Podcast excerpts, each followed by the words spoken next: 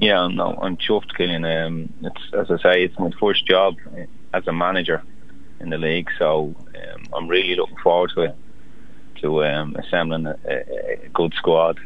Um, and I think like with a lot of hard work and you know my own style of play and you know I'm bringing in good people to, to coach as well. So I, I think the like future will be bright. Like the club are ambitious.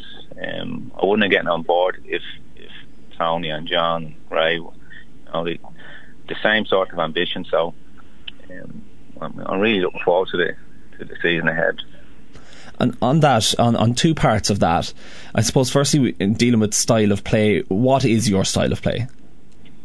It's not. I like playing four three three, but like you know, I like playing a good brand of football. I was lucky, as I say, to play for some really good managers, um, Felix Healy, Liam Buckley, and they believed in playing like the right way.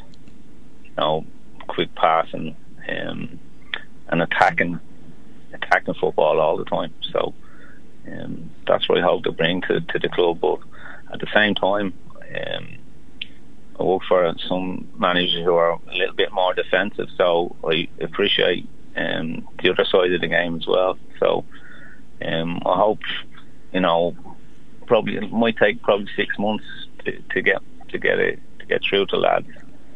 Um, but it will take time.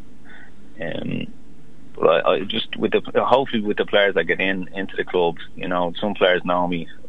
The other players don't really know me. It just it just takes a little bit of time um, to to put your stamp on things and in and out of possession what, what players need to do. Um, what I do expect from from all my players is to work work really hard, um, to be honest, and to basically to believe in themselves as well. So.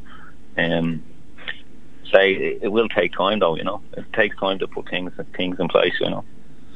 Yeah, and, and I suppose speaking of taking time, you've been with uh, Gary Cronin as assistant for the last few years. Uh, is that the way you wanted to sort of work your way up and, and just make sure you, you know, you you're familiar with what possibly is down the line if you were going to take on management and now that you have like what have you what have you learned from say Gary uh, as, as you've come along well, I've learned uh, probably over the last couple of days. There's a lot of unseen stuff that um, that people don't really know about.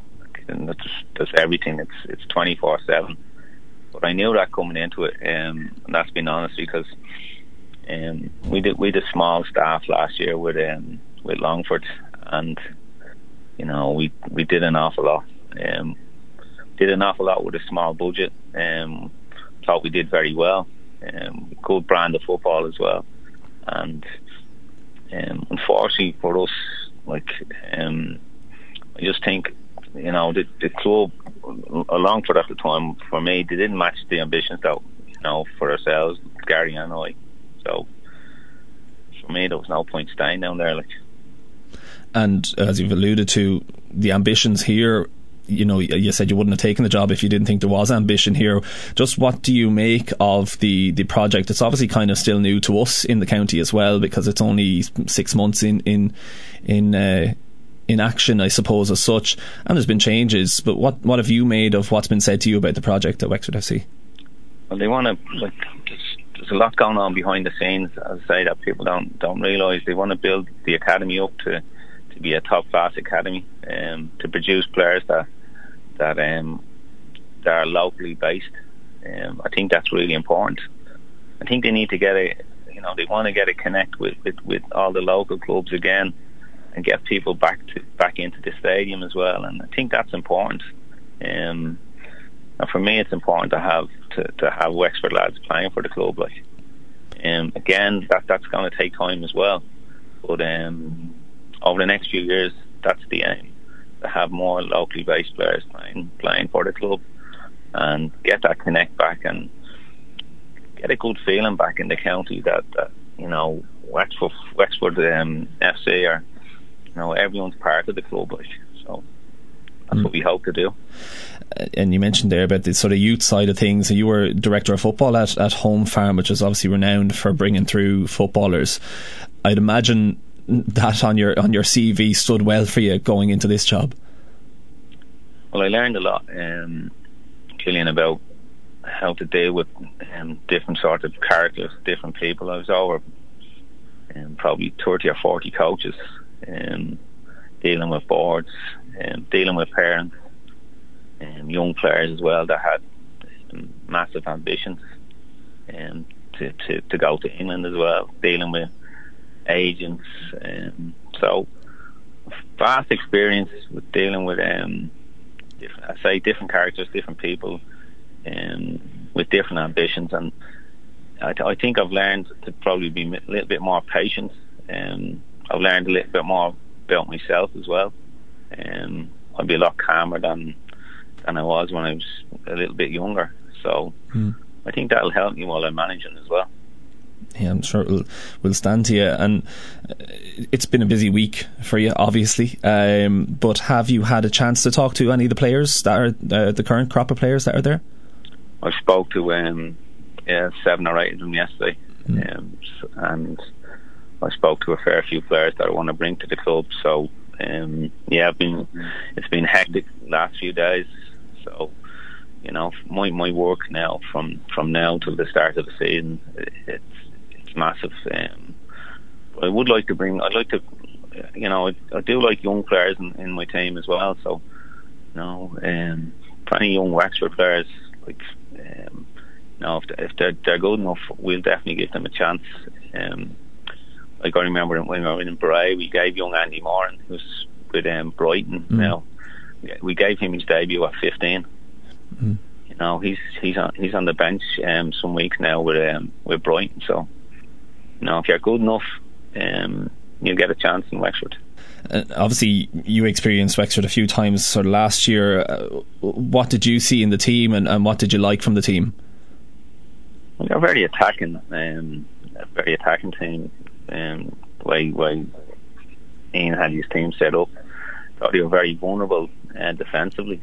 Um, so like I'd expect expect um, my players to be a lot tighter defensively than than Ian's. Um, I mean, we worked off kind of the same budgets, um, Ian and um, ourselves in Longford. So, listen, it's about results as well, and that's you know I've been around the league long enough.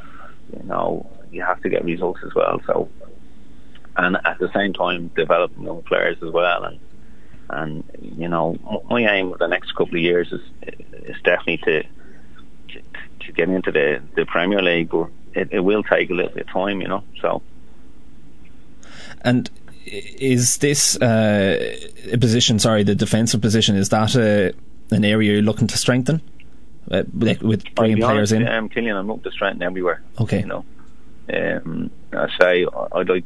Um, some of the players to stay. Some of the players will obviously go to, go into Bray. I understand that.